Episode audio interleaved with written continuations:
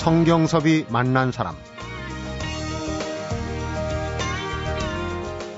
국내 체류 중인 외국인 이주자들의 규모는 지속적으로 증가하는 추세에 있으며 전국적으로 이주자 밀집 지역의 규모가 확장되고 있다. 한국 사회는 본격적으로 다문화 사회에 진입하는 과도기에 놓여 있다.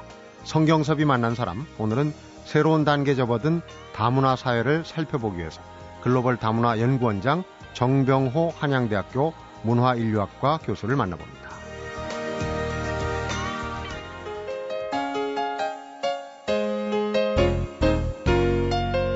교수님 안녕하십니까? 어서 오십시오. 안녕하세요. 새해 복 많이 받으십시오. 네.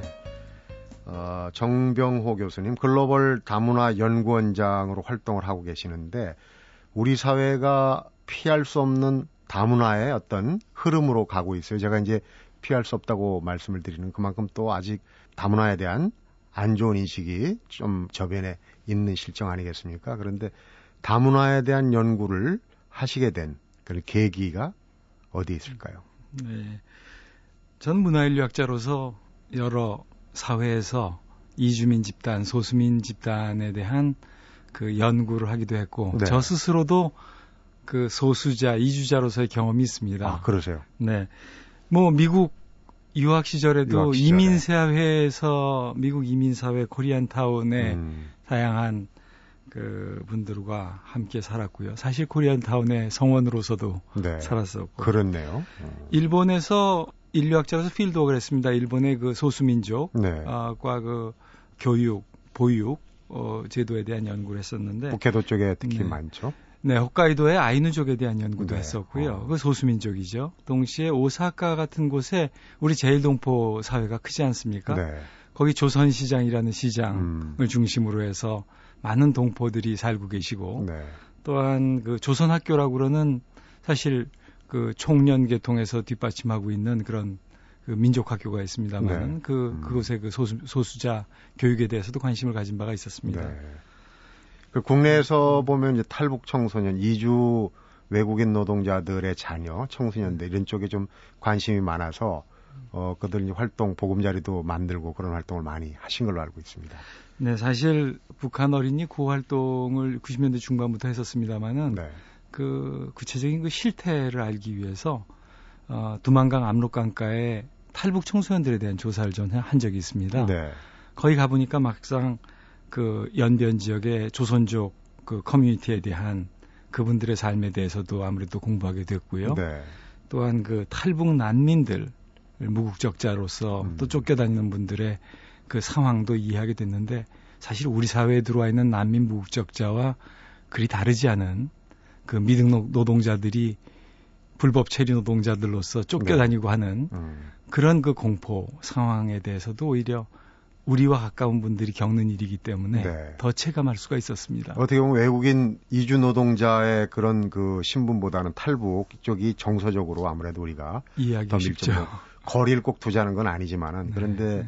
교수님께서 이 저서나 인터뷰에서 자주 하시는 얘기 중에 더 이상 한국은 단일 민족 국가라는 말을 사용할 수 없게 됐다. 그런데 이 단일 민족 국가라는 말이 상당히 폭력과 차별의 의미가 담겨 있다고 네. 그러죠. 네.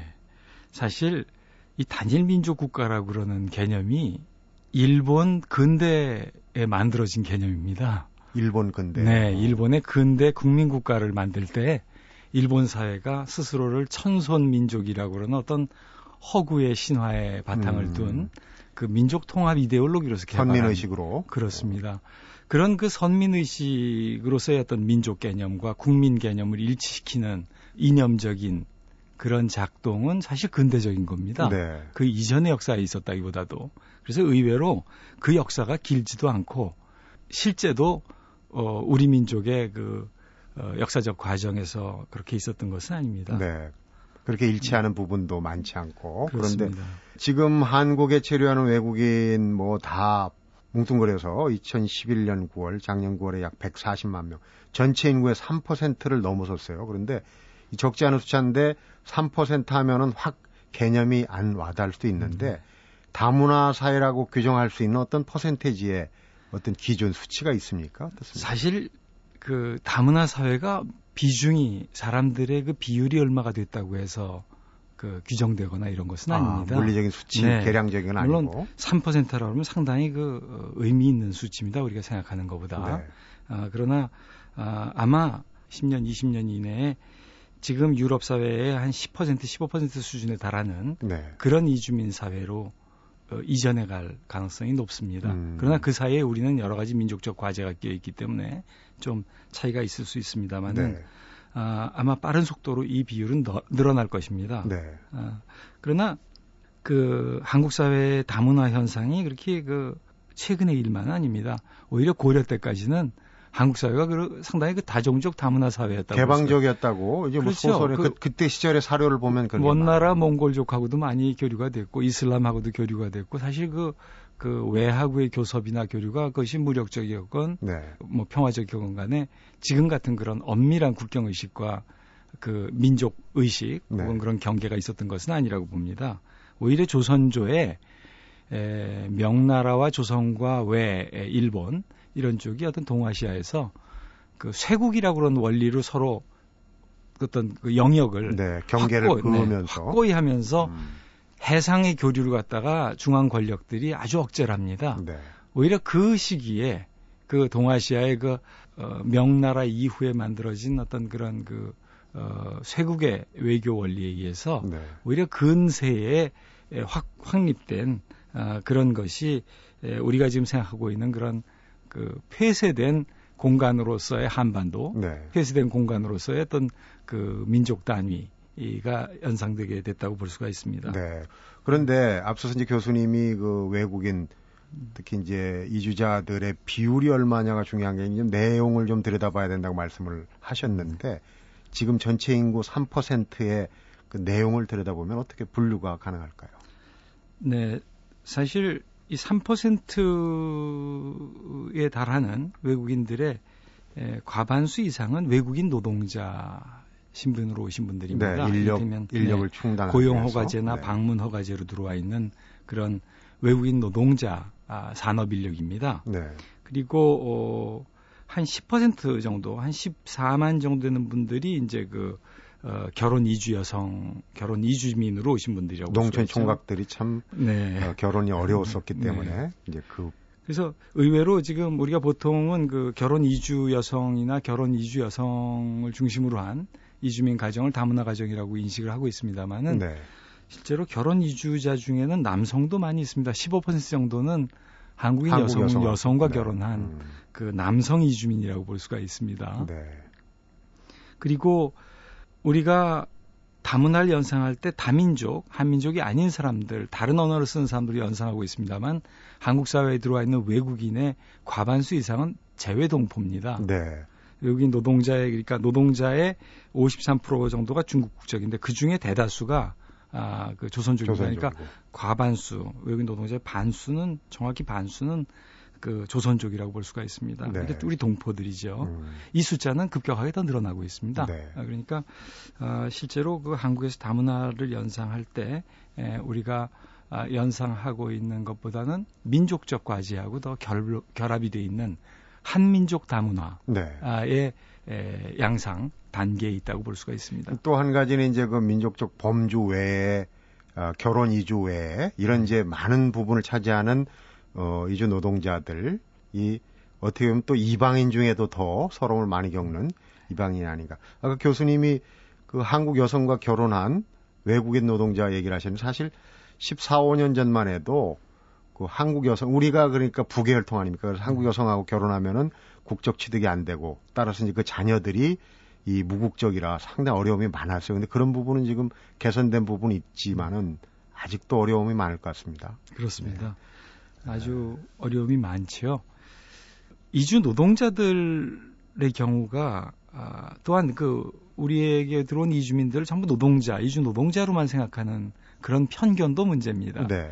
사실 그 이주 노동자들은 한국 사회에 와서 뭐 5년 이내만 일하고 돌아가는 어떤 의미에서 단순 노동만 제공하고 가는 네. 산업 인력으로만 개념하고 있는데요.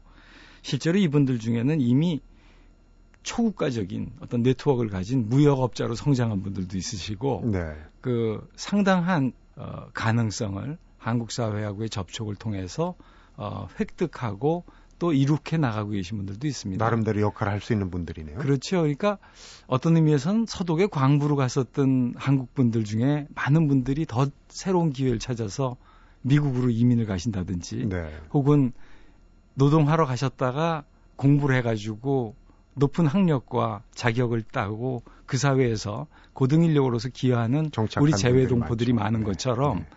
우리 사회에 들어온 그 이주민들이 단순 기능 인력이 아니라 네. 사실은 성장하고 있고 사실은 그런 경험을 통해서 국제적으로 네트워크를 다져나가고 활동하고 있는 그런 역동적인 존재로 볼 필요가 있다고 생각합니다. 네. 다문화 사회가 우리 사회에 피할 수 없는 거슬 수 없는 대세라는 얘기를 하지만 우리가 음. 다문화 사회에 대한 이해는 음. 상당히 부족한 게 아닌가 싶어요. 하나하나 아, 짚어보고 말씀을 들어보도록 하겠습니다.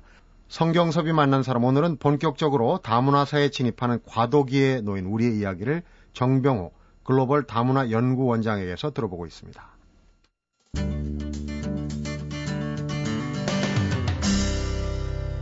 성경섭이 만난 사람 앞에서 이제 우리 다문화의 역사를 고려까지 거슬러서 잠깐 말씀을 하셨는데 따지고 보면 역사를 보면 이제 외세 침략 또 식민지 전쟁 냉전 이런 과정에서 어, 외국 군주든 또 외국인 거류민 이런 이제 다문화의 그런 역사가 우리한테 있어요. 네. 그렇습니다. 사실 그 본격적인 근대적 다문화 현상의 시작은 아, 우리에게는 뼈아픈 그 외세의 침략하고 연결이 되어 있습니다. 네. 아, 이모군란의 물론 모든 분들이 다 아시고 있습니다만은 일제의 그 강화도 수호 조약에 의해서 부산 원산 제물포 항구가 개항된 거죠. 강제로. 근데 이제 그 개항을 제물포 항구의 개항은 늦춥니다. 그 조선 왕조가 네. 수호 조약을 맺었지만 제물포는 너무 한양성하고 가까우니까 어. 여기는 지금 개항을 안 하고 늦추고 있었는데 이모군란이 터지죠.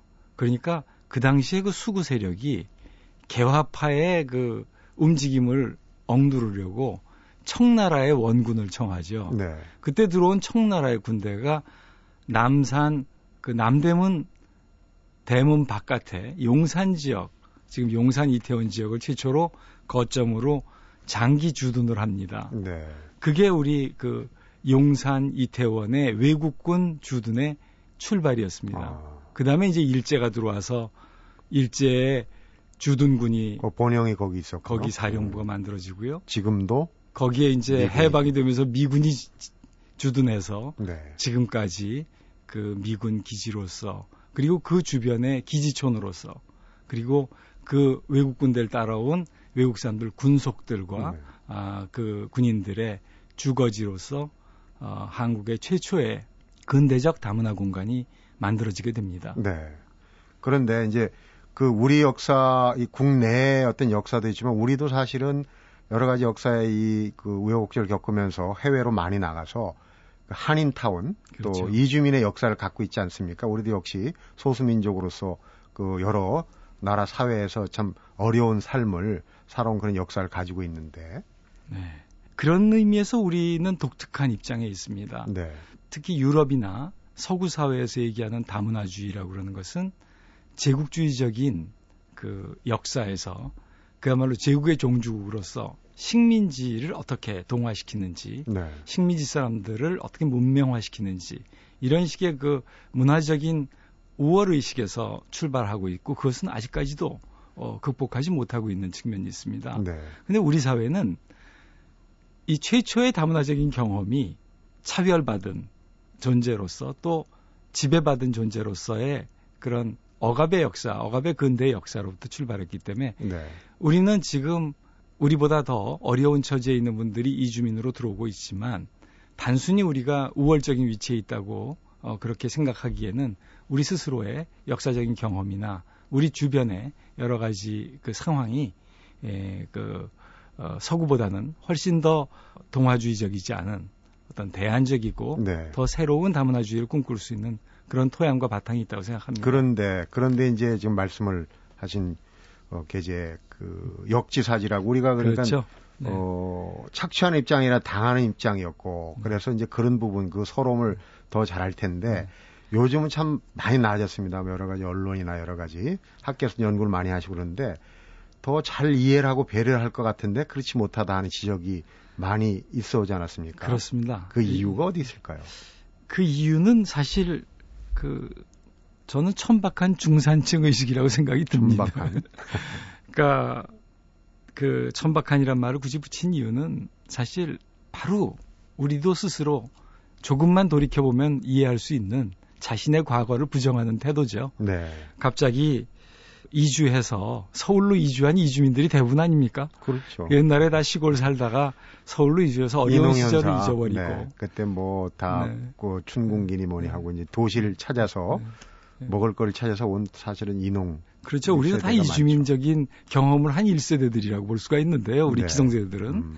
이 기성세대들 스스로가 그 자기가 떠나온 고향 마을과 그 가난한 이웃과 가난한 친척들을 잊어버리는 자세를 음. 흔히 택하고 있는 게 도시적 중산층 태도 아닙니까? 근데 음.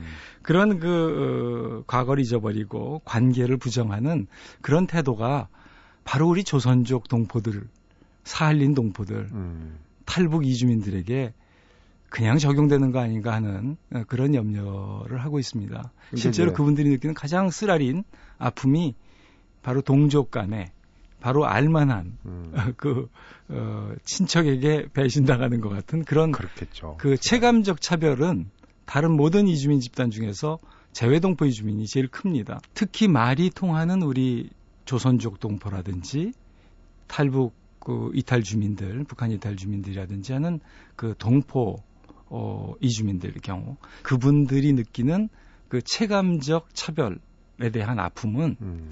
그것은 단순히 다른 이주민 집단에 비해서 조금 더 잘해줬다든지 조금 더 대우해줬다든지 하는 것으로는 치유되지 않는 어, 그런 미묘한 어, 그런 아픔이 있습니다. 같은 언어를 공유하고 있기 때문에 사실은 말의 어떤 뉘앙스까지도 다 알아듣지 않습니까? 그렇죠. 다른 네. 외국인하고 달리, 달리. 그런 부분들은 좀, 어, 세심한 주의가 네. 어, 요, 요해지는 그런 부분이라고 할 수가 있겠네요. 어, 다문화 공간에 대해서 실태와 또 앞으로 그 우리 한국 사회에 에, 피해갈 수 없는 어떤 대세라는 점에서 어떤 대책이 나와야 할지 하나하나 좀 들어보도록 하겠습니다. 성경섭이 만난 사람, 오늘은 한국 사회의 미래를 이해하는 키워드 중에 하나죠. 다문화 공간에 대해서 정병호 글로벌 다문화 연구원장과 함께 얘기를 나눠보고 있습니다.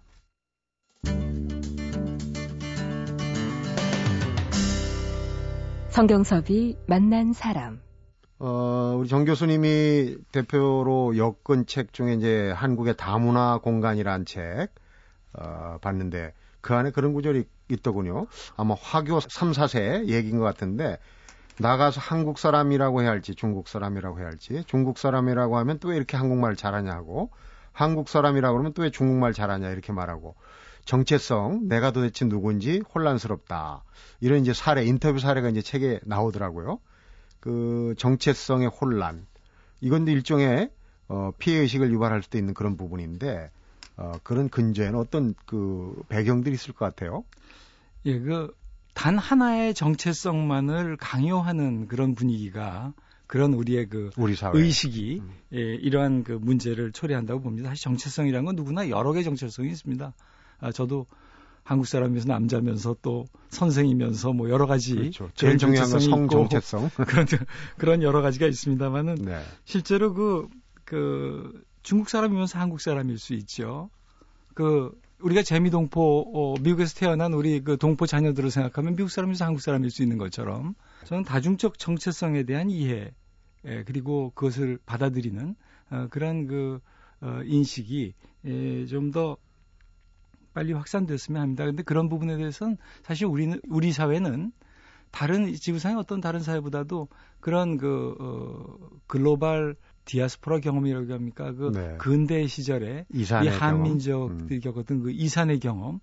그래서 저 700만에 가까운 그 재외동포들이 이 공존하고 있는 네. 그런 민족 집단이기 때문에 오히려 우리가 그 역지사지가 어, 가능한 어, 그런 상황이라고 생각합니다. 네. 그래서 어떤 하나의 국적을 중심으로 한 어떤 하나의 정체성을 강요하기보다는 그 사람이 갖고 있는 어, 다중적인 경험, 이 경험을 중심으로 한 다중적 정체성을 받아들이는 어, 그러한 그 어, 노력이 필요하다고 보고요. 네. 그리고 어느 나라 출신이냐에 따라서 재미동포와 제일동포에 비해서 제중동포와 제러시아 동포들이 겪는 차별이 또 크기 때문에 그런 것들을 보면 우리의 민족 단일 민족이라고 얘기는 하지만 그것도 역시 관념의 영역에 속하고 현실 안에서는 어쩌면 더 훨씬 더 국적을 더 중시하는 네. 그런 차별 구도를 갖고 있다고도 볼 수가 있어요. 그렇군요. 음. 네. 그래서 사소한 차이를 차별로 어, 이어놓고 그것을 통해서 권력을 누리고자 하거나 또 이익을 얻고자 하는 어, 그런 그 태도, 그런 그 어, 행동, 그런 정책들이 다 문제라고 생각합니다. 네. 이제 내외적인 그러니까 이 어, 이주 외국인들 어떤 신분을 갖고 있던 간에 그분들 자체 내적인 요인도 있고 외적인 요인도 있겠지만 이제 서로 모여 사는 그런 어떤 이제 다문화 공간이 점점 늘어나고 있어요. 그래서 우리가 앞서서 이제 용산 이태원 얘기를 했는데 그쪽은 많이 동화가 된 것 같고 지금 대표적인 게 안산 또 수도권 외곽의 부천 인천 쪽은 어떤지 모르겠습니다만 이런 다, 다문화 공간에 어제와 오늘 많이 봐 오셨을 텐데 이 어떤 변모하는 모습 우리가 직접 가보지 못했지만 우리 저 어, 연구원장을 맡고 계신 정 교수님이 한번 어, 설명을 해주시죠. 예, 우리의 다문화 공간은 사실 어떤 의미에서 아직도 좀 획일적인 그 한국 사회의 에, 다양한 스펙트럼을 어, 넓혀주는 어, 넓혀주는, 넓혀주는 어떤 네. 의미에서는 뭐 희망의 공간이라고 저는 생각합니다. 여러 가지로 아직 초라하지만 네. 그런 가능성을 키워내고 있는데요. 가리봉동, 대림동, 구로구에 그 그걸 구로구 연변동이라고 얘기를 합니다. 아, 그래, 연변동. 아주 그 워낙 조선족 분들이 많이, 많이 계셔서 계시군요. 아주 역동적이고요. 네. 그리고 동대문구의 그 저기 저 동대문 평화시장 주변에 네. 예, 아주 그 활성화돼 있는 그런 다문화 공간이 있고요. 그리고 물론 안산의 국경 없는 마을이라든지 원곡동의 국경 없는 네. 마을이라든지 또 사월린 동포들이 와 있는 고향 마을 네. 이런 곳들도 있고 어, 러시아에서 온 그 동포들의 경우는 부산의 그 텍사스 어, 부산역 건너편에 네. 텍사스촌이라고 그런 곳을 지금 거의 러시아 동포들이 음. 그 그야말로 접수하시다시피 해가지고 네. 그 여러 가지 상점들 열어놓고 계시고요. 그런가 하면 또, 어, 뭐 서초구의 그 설해마을이라고 뭐 프랑스 네, 마을이라고 그런 것들, 그런 네. 것도 있죠. 이천동에 그 리틀 도쿄라고 그래서 일본 분들이 많이 모여 계시는 음. 이천동에 이제 그런 곳들도 있고요. 그런가 하면 이제 사실 지금 더 크게 자라나고 있는 곳은 공단 주변, 공업 지역을 주변으로 해서 뭐 김해나 창원이나 화성이나 남양주나 이런 지역에 아주 폭넓은 그 다문화 공간들이 자라나고 있습니다. 네. 그런가 하면 한국의 다문화 공간은 어떤 역설이 있냐면요. 그 결혼 이주민들이 많이 아주 농촌, 농어촌 지역으로 들어오면서 네.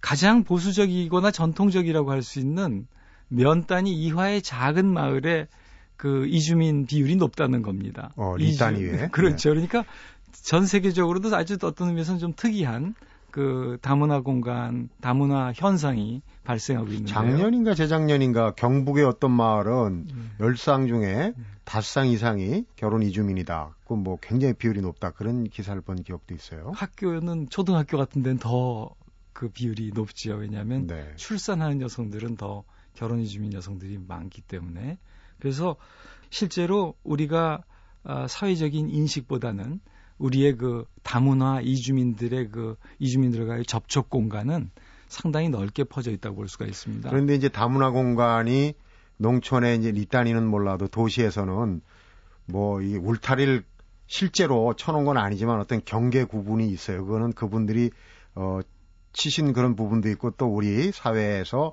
보는 시각 이런 것 때문에 처진 울타리도 있고 한데 이런 경계들은 어떨까요? 이 허물 수 있는 건지 허무는 게 좋은 건지 어떻게 유지가 돼야 되는 건지 이런 부분. 누군가가 평화로운 다문화는 다문화 공존은 그 서로가 어느 정도 간섭하지 않는 데 있다고 그런 음. 얘기도 있습니다. 그러니까 네.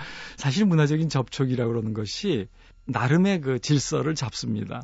연상해 보면 쉬운데 그 조선 시장이나 혹은 그 LA의 코리아타운 같은데 뭐 한국 식품점엔 한국 네. 사람들만 음. 가고 한국 식당에 한국 사람들만 가고 거기서 오히려 고향을 느끼고 그래서 더 푸근함을 느끼는 그런 전용 공간이라는 게 생기지 않겠습니까? 네. 어, 나라별로 이슬람 사원이 처음에는 종합적으로 있다가 요 근래에는 인도네시아 사람들의 이슬람 사업, 어. 방글라데시 사람들의 이슬람 이렇게 좀 더 분화되면서 자신들의 그 언어권 음. 사람들이 좀 더 편안하게 커뮤니티를 느낄 수 있는 그런 종교 어, 시설 혹은 종교적인 커뮤니티들도 만들어지고 있습니다. 그러니까 어, 어느 정도의 고유의 영역과 이런 것은 인정해주되 존중해주되 마음적으로는 마음의 문은 이렇게 개방하는 거 이런 게 네. 중요하지 않나 싶은 네, 서로에 대한 호기심과 관심 그리고 교류의 경험들은 쌓아 나갈수록 그 문화가 더 융성 풍성한 다양성을 누릴 수 있어진다 있게 된다고 생각하죠. 네, 이제 뭐 시간이 다 돼가는 것 같은데 글로벌 다문화 연구원 원장이시고 하니까 제가 방송 들어오기 전에 자료를 보니까 어, 올해 다문화 가족 지원 예산이 한 천억 가깝고 다솜 학교라고 네. 이제 공립 다문화 아, 대안학교가 나온다. 그래서 그걸 보니까 이 가족적인 차원 또 자녀들의 교육 문제 이게 가장 큰 관심사 중에 하나가 아닌가 이런 생각이 들었어요. 어떻습니까? 연구원 차원에서는? 네, 뭐 중요한 주제입니다. 그 결혼 이주로 오신 분들을 중심으로 한 다문화 아, 가족의 문제 또 그 여기서 출생한 아이들의 교육 문제는 중요합니다만 아, 말씀하신 대로 너무 가족 중심적이고 이세 중심적인 그런 정책을 집행하다 보니까 네. 들어와 살고 있는 이주민들 하나의 개인으로서 그분들 스스로가 우리 사회하고 접촉하고 우리 문화와 접촉하면서 성장하는 그런 가능성을 열어가는 존재로서 바라보고 뒷받침하는 어, 그런 그 정책은 아직 어, 제대로 확립되지 않았다는 아쉬움이 있고요. 네. 저희 글로벌 다문화 연구원은 그 한국에 들어온 이주민들을 위한 이주 인권 가이드라인을 국가인권위원회하고 함께 만들었습니다. 네. 그 가이드라인이 여기 들어온 이주 노동자, 결혼 이주민, 이주 아동, 난민 무국적자, 아, 또 미등록 이주민들의 등록 방식, 그 정규화 방식이라든지 여러 가지 그 인권 방안을 어, 120가지 정도의 인권 개선 방안을 네. 제시한 바 있습니다. 음. 그것이 본격적으로 올해 에, 제시되고 사회적으로 현실화되길 기원하고 있습니다. 네. 어, 아무쪼록 올해 2012년에는 우리 사회의 미래자 또 다가온 미래 아니겠습니까? 어, 다국적 공간, 다문화 공간에 대한 어떤 그 국민들의 이해가 좀 더 많아졌으면 하는 그런 한 해가 됐으면 하는 생각입니다. 오늘 말씀 잘 들었습니다. 고맙습니다. 네, 감사합니다. 성경섭이 만난 사람, 오늘은 미래 한국 사회가 마주치게 될 근본적인 과제를 드러내 보이는 먼저 온 미래라고 그러죠. 한국의 다문화를 연구하는 정병호 글로벌 다문화 연구원장을 만나봤습니다. 한국의 다문화 공간에서 이런 구절을 봤습니다. 어디를 가느냐가 문제가 아니라 어디를 가도 더 나아질 게 없었다는 게 문제였다. 외국인 이주자들이 부딪히는 문제에 가장 큰 도움을 줄 수 있는 건 바로 우리의 관심 아닐까, 그리고 배려가 아닐까 싶습니다. 성경섭이 만난 사람, 오늘은 여기서 인사드립니다.